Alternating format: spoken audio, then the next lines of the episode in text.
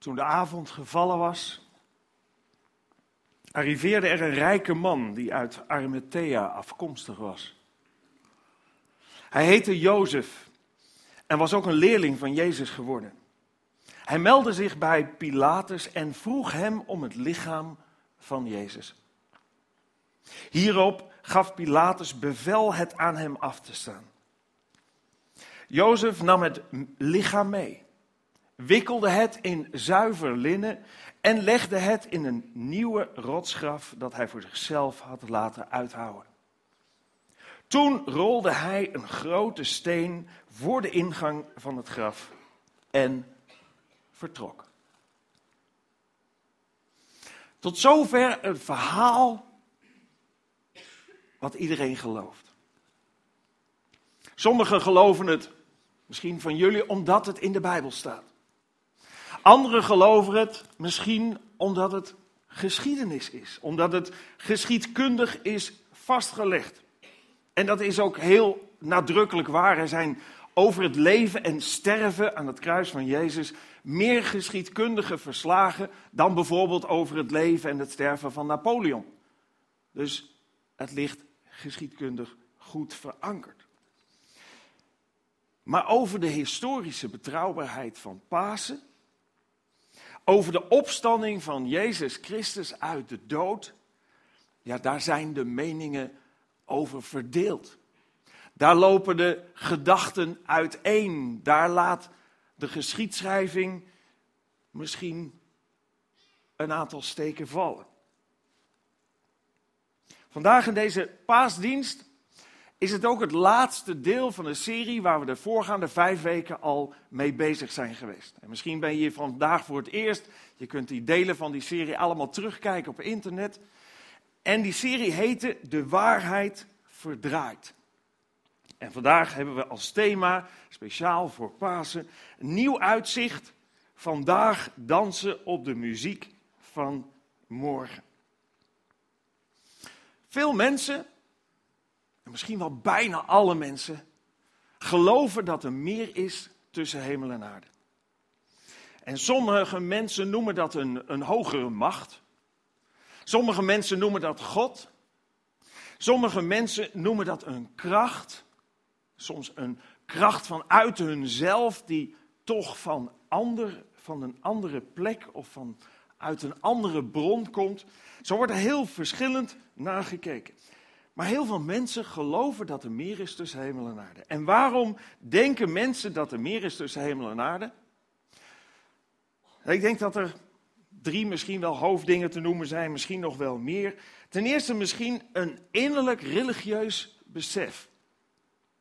iemand heeft eens gezegd, wij mensen zijn uh, ongeneeslijk religieus. Of de mens is in wezen ongeneeslijk religieus. Er zit iets van religie in ons. En dat zie je ook soms, want ook mensen die helemaal niet in God zeggen te geloven, zelfs mensen die zeggen te geloven dat er niets is, kunnen ineens of gaan ineens bidden als er een hele grote nood is. Of een ernstige ziekte of een enorme bedreiging. Mensen die altijd zeggen: nee, ik geloof niet dat er wat is, gaan in één keer op zo'n moment tegen iets wat zij niet gedefinieerd hebben verder toch spreken. Een tweede reden kan zijn dat je gelooft dat er meer is tussen hemel en aarde. Dat is als je soms de genialiteit ziet van het ontwerp van deze wereld en alles eigenlijk om ons heen. Dan zeg je, ja, maar het, is, het zit zo geniaal in elkaar. Het is zo knap ontworpen. Het klopt zo. Dat kan niet maar zo zijn ontstaan. Misschien door gewoon naar, een, naar de natuur, naar een vlinder te kijken bijvoorbeeld. En naar bloemen te kijken. En onder de indruk te komen van, van de natuur. En, en het feit dat je zegt, ja, bij alles geloven we dat er een ontwerper is, of het nou een cd-speler is, of je horloge, of je auto. Niemand denkt dat het vanzelf is ontstaan. Dit is zo geniaal, het kan niet vanzelf zijn. Of als je kijkt naar nieuw leven, naar kinderen die groeien. En hoe dat ontstaat uit bijna niets. En dan tot nieuw leven komt. Of als je kijkt naar de grootsheid van het heelal. Naar de planeten, naar de sterren naar de wijsheid ervan. Soms is dat de reden dat je denkt, er moet meer zijn tussen hemel en aarde. Een derde reden kan zijn dat je iets hebt meegemaakt in je leven. Waarvan je zegt, dit kan geen toeval zijn. Dit, dit, er gebeurt hier iets, dat kan niet maar zo. En soms is dat de reden dat mensen denken, er is meer tussen hemel en aarde. Ik kan het niet definiëren, ik weet niet wat het is. Soms wil iemand niet zeggen, ik wil er dat of dat aan verbinden. Maar denken toch dat er meer is. Ik geloof dat God bestaat. Ik persoonlijk geloof dat God bestaat. En de schepper is van hemel en aarde. De bron is van het leven. En misschien is dat voor mij wel een mix geweest uit deze drie dingen die ik net noemde. Waaruit dat uiteindelijk is ontstaan en gegroeid en ik bij God ben uitgekomen. Maar ik geloof ook, en daar gaat die serie Verdraaide Waarheid ook over. Ik geloof ook dat er een andere macht is die maar één doel heeft. Zoveel mogelijk mensen door leugen en bedrog meenemen in zijn haat tegen God. In zijn opstandigheid tegen God als autoriteit en bron van het leven. En toen Jezus nog op aarde rondliep, zei hij het volgende over deze macht. Hij zei: De duivel. De duivel is vanaf het begin een moordenaar geweest. Deze tekst hebben we iedere week bijna gelezen, omdat dat de kern is van die verdraaide waarheid. De duivel is vanaf het begin een moordenaar geweest. Hij heeft nooit aan de kant van de waarheid gestaan, omdat er geen waarheid in hem is. Wanneer hij leugentaal spreekt, spreekt hij zoals hij is, want hij is een aardsleugenaar. Hij is de vader van de leugen. En de methode die gehanteerd wordt om de mens mee te slepen in zijn haat en in de afgrond, is de waarheid zo verdraaien dat het voldoende is om ons in de problemen te brengen, maar niet duidelijk genoeg om ons af te schrikken. Groot genoeg om, in zo, om ons in de problemen te brengen, maar niet duidelijk genoeg om ons af te schrikken. En wat ik ook de afgelopen weken heb gezegd, en ik leid het zo nog één, even in voor de mensen die hier voor de eerste keer zijn vandaag. Je hoeft maar in de achteruitkijkspiegel van je leven te kijken om te ontdekken dat ook jij onderdeel bent geweest van die verleiding. Hoeveel momenten zijn er niet dat je zegt: hoe heb ik ooit gedacht daarmee weg te komen? Hoe is het in vredesnaam mogelijk dat ik daarin getrapt ben? Ja, waarom? Omdat het zo geniepig, zo klein beetje verdraaien van waarheid is geweest, dat je erin meekwam. Hoe had ik gedacht dat ik hier gelukkig van zou worden? En ga zo maar door.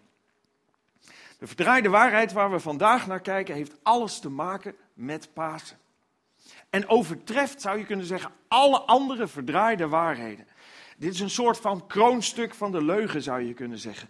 Als je hier intrapt, in deze verdraaide waarheid, kost je dat namelijk niet uh, je vermogen, je geld. Hè, als je in andere dingen trapt, kan dat zijn.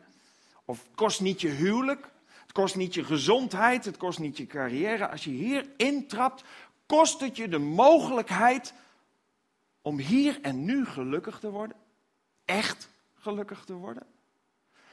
En ontneemt het je de mogelijkheid om over de grens van de dood een leven tegemoet te gaan zoals God het heeft bedoeld.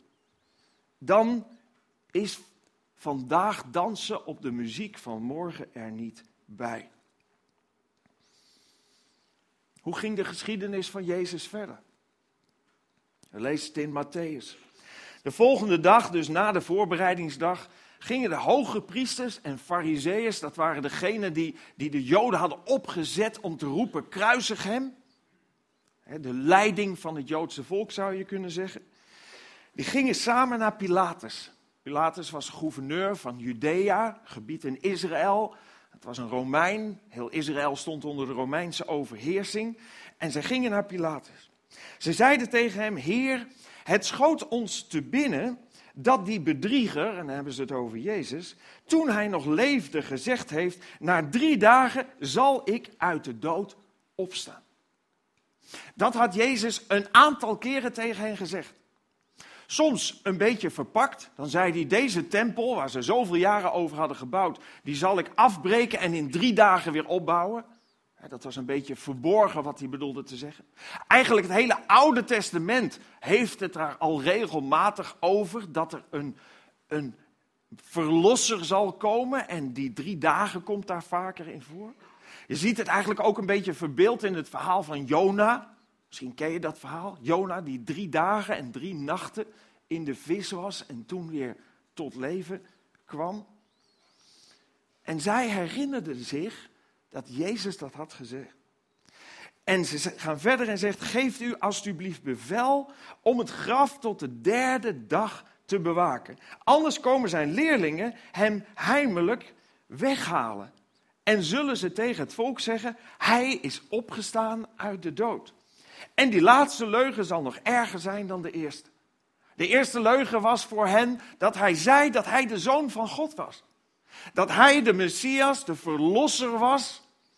En dat hij tegen mensen kon zeggen: Je zonden zijn je vergeven.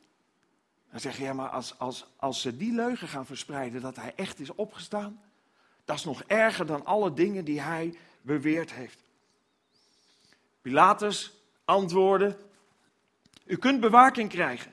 Ga nu en regel het zo goed als u kunt. Ze gingen erheen en beveiligden het graf door het te verzegelen en er bewakers voor te zetten. Geen idee hoeveel, staat er niet bij, maar er kwam Romeinse bewaking bij het graf. Na de Sabbat, toen de ochtend van de eerste dag, de zondag van de week, gloorde, kwam Maria uit Magdala met de andere Maria naar het graf kijken. Plotseling begon de aarde hevig te beven. Want een engel van de Heer daalde af uit de hemel, liep naar het graf, rolde de steen weg en ging erop zitten. Hij lichtte als een bliksem en zijn kleding was wit als sneeuw. De bewakers beefden van angst en vielen als dood neer. Vielen flauw misschien, of bewusteloos, maar even helemaal van de wereld, van die gebeurtenis. De engel richtte zich tot de vrouwen. Hij had ook niet veel publiek meer over verder. Hij richtte zich tot de vrouwen en zei: Wees niet bang. Wees niet bang, ik weet dat jullie Jezus, de gekruisigde, zoeken. Hij is niet hier, hij is immers opgestaan, zoals hij gezegd heeft. Kijk, die engel haalde die steen niet weg om Jezus eruit te laten. Jezus had dat niet nodig om eruit te komen. Die engel deed die steen weg om te laten zien dat het graf al leeg was. Zoals hij zei, hij is immers opgestaan, zoals hij gezegd heeft. Kijk maar, dat is de plaats waar hij gelegen heeft. En ga nu snel naar zijn leerlingen, zei de engel tegen hen. En zeg hun, hij is opgestaan uit de dood. En dit moeten jullie weten. Hij gaat jullie voor naar Galilea. Daar zullen jullie hem zien. Dat is wat ik jullie te zeggen had. Missie volbracht. Engel heeft doorgegeven aan de vrouwen wat hij wilde doorgeven. En dan lezen we verder ontzet en opgetogen. Dus aan de ene kant ja, in de war, maar aan de andere kant ook vrolijk, omdat hun Heer Jezus zou leven. ontzet en opgetogen verlieten ze haastig het graf om het aan zijn leerlingen te gaan vertellen. Op dat moment kwam Jezus hun tegemoet en groette hen. Morgen. Ja, hoe moet dat gegaan zijn? Hij groette hen. Gewoon misschien in het passeren. En dan denk ik, hè? Ze liepen naar hem toe, grepen zijn voeten vast en, beweeg, en bewezen hem eer. Daarop zei Jezus, wees niet bang. Ga mijn broeders vertellen dat ze naar Galilea moeten gaan. Daar zullen ze mij zien. Precies zo als de engel had gezegd. Terwijl de vrouwen onderweg waren, gingen enkele van de bewakers naar de stad. Die waren weer, je zou kunnen zeggen, bijgekomen. Alles was alweer weg. Zij kwamen weer bij kennis En het was wel duidelijk, het graf was open. Het was ook duidelijk dat ze een probleem hadden. Want zij moesten dat graf bewaken. Terwijl de vrouwen onderweg waren, gingen enkele van de bewakers naar de stad. Daar vertelden ze de hoge priesters alles wat er gebeurd was. Ze gingen niet naar hun eigen Romeinse um, um, kapitein of wie ze ook boven zich hadden staan. ze gingen niet naar hun eigen legeroverste. Ze dachten, ja, dat hebben we echt een probleem. We gaan eerst naar de Joden toe om te vertellen wat er gebeurd is. Die vergaderden met de oudsten en besloten de soldaten een flinke som geld te geven en hun op te dragen. Zeg maar, zijn leerlingen zijn s'nachts gekomen en hebben hem heimelijk weggehaald terwijl wij sliepen. En mocht dit de prefect te oren komen, mocht dit jullie baas, mocht hij dat horen, dan zullen wij hem wel bepraten en misschien ook wel wat geld geven en ervoor zorgen dat jullie buiten schot blijven. Want dat verhaal moet natuurlijk doorgaan, dat moet verteld worden. Ze namen het geld aan en deden zoals hun was opgedragen. En tot op de dag van vandaag doet dit verhaal onder de Joden de ronde. Dat schreef Matthäus een aantal tientallen jaren nadat de gebeurtenis was geweest. Hij schreef deze brief net voor 70 na Christus. En dit gebeurde allemaal veel eerder. Tot op die dag dus, toen hij dat schreef, ging dat verhaal onder de Joden. Maar de ontkenning van de opstanding van Jezus is niet toen alleen doorgegaan, is altijd doorgegaan. Ook nu nog, ieder jaar en met name rond de paasdagen zijn er weer verhalen in de media of in de krant of op televisie met van allerlei documentaires waarin de opstanding van Jezus wordt ontkend. Van allerlei gronden, maar heel vaak ook met dit als fundament. Die verdraaide waarheid, die leugen die daar verteld is, gaat nog steeds in de geschiedenis verder.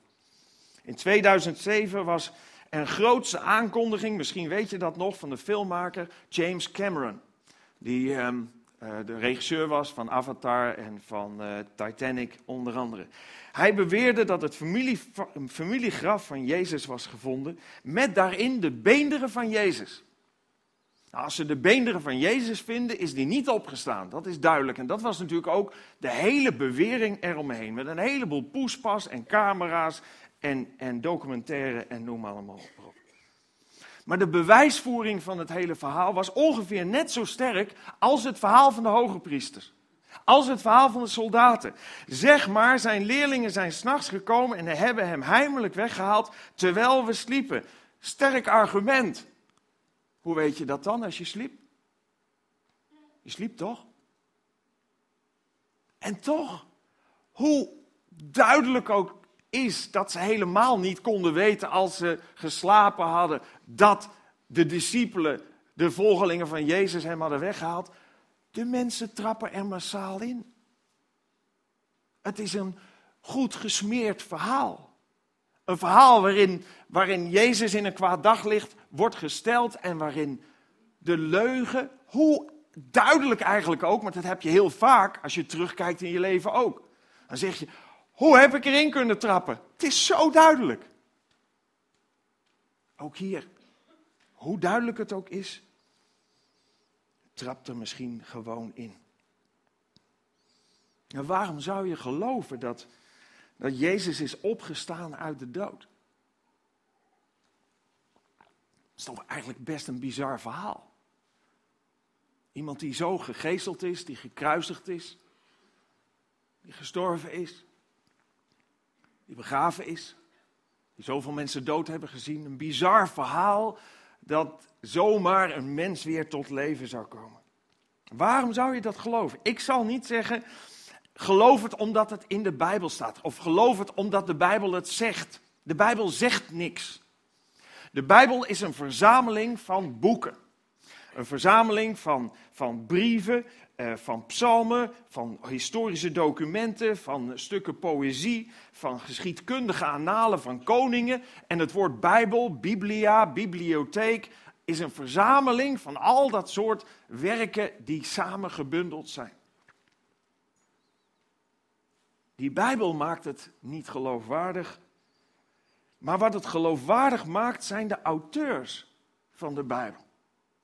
Mensen zoals jij en ik, die schrijven over die opstanding van Jezus. Dat, dat verhaal waarvan je eigenlijk zegt, ja, daar kan ik met, bij mijn vrienden niet mee aankomen. Wie gelooft dat nou? Wie zijn die schrijvers? Zoals jij en ik. Nou, bijvoorbeeld Matthäus, waar we net uit lazen. Matthäus, een corrupte Joodse belastingambtenaar, die een volgeling werd van Jezus uiteindelijk. En Jezus regelmatig zag na zijn dood en opstanding. En daarover schreef. Of Marcus, geen Jood, maar een Griek, die optrok met de discipelen van Jezus en getuige was van zijn opstanding, ook van zijn dood, maar ook van zijn opstanding, en daarover schreef. Of Lucas, een Syriër, arts van beroep. En die schreef twee brieven die in de Bijbel terechtkwamen. En waar onder andere heel duidelijk wordt gesproken over de opstanding van Jezus. In de eerste brief, eerste brief begint hij zo. Beste Theophilus, daar schreef hij deze brief aan. Beste Theophilus, er zijn al verscheidene boeken over het leven van Jezus Christus geschreven. Men is daarbij steeds uitgegaan van wat de eerste discipelen en andere ooggetuigen hebben verteld. Toch dacht ik dat het nuttig zou zijn alles nog eens nauwkeurig na te gaan. Ze kunnen wel meer schrijven. Hij was een, hij was een wetenschapper. Hij nam het niet maar zo aan. Toch dacht ik dat het nuttig zou zijn alles nog eens nauwkeurig na te gaan en u daarvan een geordend verslag uit te brengen. U zult zien dat het volledig overeenstemt met wat u is geleerd. En in dat tweede verslag wat hij schreef, die tweede brief, daar begint hij zo. In mijn eerste boek, Theophilus, heb ik geschreven over alles wat Jezus gedaan en geleerd heeft. Vanaf de tijd dat hij zijn werk begon tot de dag waarop hij werd opgenomen in de hemel. Eerst heeft hij door de Heilige Geest nog aanwijzingen gegeven aan de apostelen die hij had uitgekozen. Aan hen ook heeft hij zich na zijn dood vele malen laten zien, veertig dagen lang. Hij bewees hun overtuigend dat hij leefde. En hij sprak met hen over het koninkrijk van God.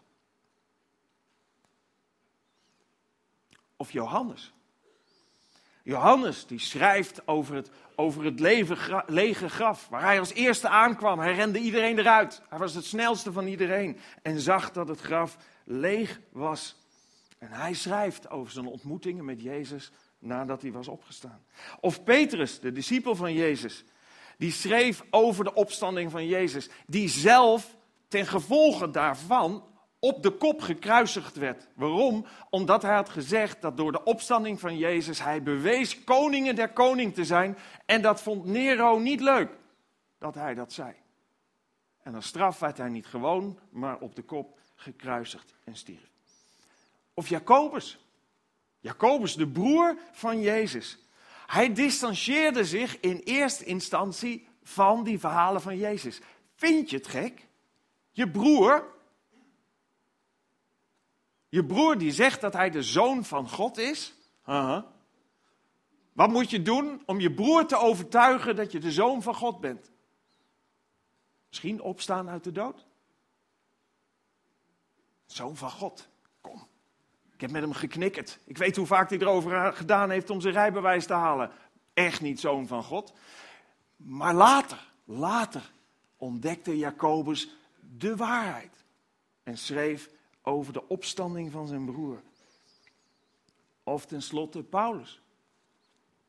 Paulus, die eerst probeerde Jezus volgelingen uit te roeien en later tot geloof kwam en met veel getuigen sprak over die opstanding van Jezus. En toen Paulus zelf tot geloof was gekomen, trok hij door heel veel landen, door, door Israël, door, door het huidige Turkije, door Griekenland en stichtte daar gemeentes. En één daarvan was in Korinthe. En daar was ook die verdraaide waarheid over het feit dat Jezus niet zou zijn opgestaan terechtgekomen. In de kerk In die gemeente, die kerk die hij daar gesticht had. En dan schrijft hij, als nu van Christus gepredikt wordt dat hij uit de doden is opgewekt. Hoe kunnen sommigen onder u dan zeggen dat er geen opstanding van de doden is? Ja, dat kun je wel zeggen, Paulus, maar ja, waarom zouden we dat van je aannemen? Bij hun was het ongeloof net zo groot. Nou, zegt Paulus, ik heb u ten eerste overgeleverd wat ik ook ontvangen heb: dat Christus is gestorven voor onze zonden overeenkomstig de schriften, en dat hij begraven is en dat hij opgewekt is op de derde dag, overeenkomstig de schriften, de voorspellingen, de voorzeggingen, en dat hij verschenen is aan Petrus, daarna aan de twaalf, daarna is hij verschenen aan meer dan 500 broeders tegelijk, van wie de meesten nog in leven zijn, maar sommigen zijn ontslapen. Oftewel, Corinthiërs, pak de bus, kom naar Jeruzalem en praat met die mensen, want ze leven nog gewoon, honderden daarvan. Die hebben hem gezien. Blijf die leugen niet verspreiden. Stop de leugen. Daarna gaat Paulus verder, is hij verschenen aan Jacobus, daarna aan alle apostelen. En als laatste van allen is hij ook aan mij verschenen als een ontijdig geboren. Oftewel als, als iemand die het die, niet verdiend had, die later pas heeft aangehaakt. En Paulus vervolgt te zeggen dat geloven in Jezus zinloos is als je niet gelooft in de opstanding. Hij zegt, als Christus niet weer levend is geworden, dan heeft uw geloof geen betekenis en zijn uw zonden niet vergeven. Zo wezenlijk is de opstanding van Jezus. En misschien zit je hier en, en ben je er iemand uitgenodigd of meegevraagd en, en, en weet je helemaal niet zoveel van de Bijbel. Gelooft misschien helemaal niet. Ben ontzettend blij dat je er bent. Uh, misschien wel zoekend of geïnteresseerd of, uh, of bent zo vaak uitgenodigd dat je dacht, dan ga ik maar een keer. Ik zal je uitleggen waar het om draait. Alle mensen, alle mensen op deze aarde, zo zegt de Bijbel, en ik geloof dat dat waar is, hebben een probleem. De Bijbel staat, alle mensen hebben zich van God afgekeerd. Zij zijn met elkaar de verkeerde weg opgegaan. Niemand doet wat goed is, zelfs niet één. De Bijbel zegt, we hebben collectief hetzelfde gedaan. We hebben ieder op zijn eigen wijze God als bron van het leven, als bron van de liefde, als kader voor ons leven de rug toegekeerd, zijn onze eigen wijsheid gevolgd en zijn door die zonde los van God gekomen. De Bijbel noemt dat geestelijk dood. Geestelijk dood. Losgesneden van de bron van het leven. En dat voelt niet als dood. Ik weet niet eens hoe dood voelt. Geestelijk dood. Hoe voelt dat? Nou, dat voelt als een onbestemd en leeg gevoel. Iets wat van binnen zit, iets wat je niet kunt grijpen. Een, een ik verlang naar onvoorwaardelijke liefde, maar hoe ik het ook zoek, ik vind het niet. Ik verlang naar hoop, maar echte hoop vind ik niet. Ik verlang naar rust en vrede, want ik ben maar opgejaagd en ik vind het niet. Ik verlang naar een reden van mijn bestaan en ik zoek, maar ik vind het niet. Ik verlang naar zingeving in het leven. Waar ben ik toch in vredesnaam naartoe onderweg? Het is een leegte die we proberen op te vullen, maar dat lukt ons niet. En vanaf de eerste mens die zich van God afkeerde, zei God: Alleen ik kan je geven waar je ten diepste naar verlangt. Al die andere dingen mag je hebben, is prima. Je mag genieten van mooie dingen en, en, en, en maakt niet uit. Maar als het gaat om je diepste innerlijke drang en verlangen om gelukkig te worden, gaat niks op deze aardkloot je daarbij helpen. Alleen ik ben de bron van het leven en van de liefde. En ik kan je alleen gelukkig maken. Ik kan je alleen geven waar naar je naar verlangt. Maar je schuld staat je in de weg. Dat is een niet te nemen hobbel. En dan lezen we dat God met een vreselijke oplossing kwam. God, zo schrijft Paulus, heeft ons zijn grote liefde getoond. Door Christus te sturen en Hem voor ons te laten sterven toen wij nog zondige, toen wij nog schuldige zondaars waren. Hij stuurde zijn zoon, de Heer Jezus Christus, om voor onze schuld te sterven. Dus die blokkade om God te, terug te vinden in je leven, daarvoor kwam Jezus naar deze wereld en zei: Ik geef in plaats van jou mijn leven. Vroeger staat er, waren wij vijanden van God. Maar doordat Gods zoon zijn leven voor ons gaf, is die vijandschap veranderd in vriendschap. En omdat Jezus leeft, en daarom is het zo belangrijk, omdat Jezus leeft, zijn wij voor altijd veilig. Paulus zei al eerder, zonder opstanding is geloof niets waard. Dan kun je zeggen, ja maar Jezus is toch gestorven voor onze schuld? Dat is toch voldoende? Als hij toch de prijs heeft betaald voor mijn zonde, dan is dat toch voldoende? Voldoende als hij zelf niet eens zou kunnen heersen over de dood? Hoe zou dat voldoende kunnen zijn? Misschien kan ik het op een andere manier uitleggen. Vorige week maandag was ik met Elle, even onze jongste dochter Deborah, naar Baak aan het brengen. Een stukje voorbij Brummen richting Zelhem. En toen reden wij terug en toen kwamen we per ongeluk door Bronkhorst heen. Bronkhorst wonen maar een paar mensen, kleinste stadje van Nederland, las ik. En uh, je denkt echt even dat je in een soort van filmscenario bent gekomen of zo. Zo oud is dat. En op een gegeven moment merkten we dat de doorgaande weg naar Brummen ophield bij de IJssel. We moesten met het pontje over. En nou, ik reed dat pontje op en ik stond daar op dat pontje tussen Bronkhorst en Brummen, zou je kunnen zeggen. En ik vroeg aan de schipper van dat pontje, wat kost het om over te varen? He, Zo'n liedje bij, schipper mag ik overvaren, ja of nee? Moet ik dan nog geld betalen, ja of nee? dat, dat ken je. Dat. En wat moet ik dan betalen? En meestal een kusje. Ehm, maar dat zei hij niet hoor, die schipper, gelukkig. Um, stel nou dat die schipper zou zeggen, om over te varen naar die kant waar jij naar verlangt toe te gaan, dat kost je je leven. Dat kost je je leven. Daar kun je alleen maar komen als je de prijs betaalt die betaald moet worden en dat is je leven. Maar, maar, omdat ik zo veel van je hou, zal ik die prijs betalen. Wat heb ik eraan als hij ter plaatse dood neervalt in mijn plaats? Hij heeft de prijs betaald, maar ik ben nog steeds niet aan de overkant. Daar heb ik niks aan. Snap je wat ik bedoel? Het moet een stap verder. Jezus gaf zijn leven maar hij bleef niet in de dood. Het was niet alleen dat hij betaalde. Nee, hij overwon de dood en bracht ons uit de dood naar het leven. Voor ieder die dat offer van hem aanvaardt. Omdat Jezus leeft, zijn wij voor altijd veilig. Voor ieder die hier zit geldt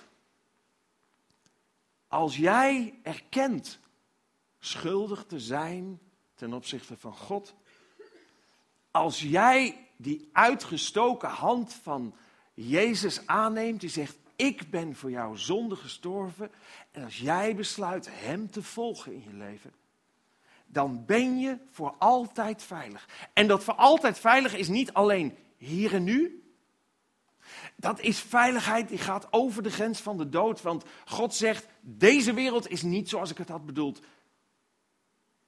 Een nieuwe hemel en een nieuwe aarde zal ik maken waar je voor altijd mag zijn. Ben jij al voor altijd veilig? Heb jij al nieuw uitzicht gekregen in je leven? Kun jij al nu dansen op de muziek van morgen, op de muziek die nog moet komen, op die openbaring van die nieuwe hemel en die nieuwe aarde over de grens van de dood? Kun jij al dansen op de muziek van morgen omdat je weet dat Jezus leeft en je daardoor leven kan geven? We zingen een lied. En dat lied heet What the Lord Has Done in Me. Wat Jezus in mij heeft gedaan. In mij betekent.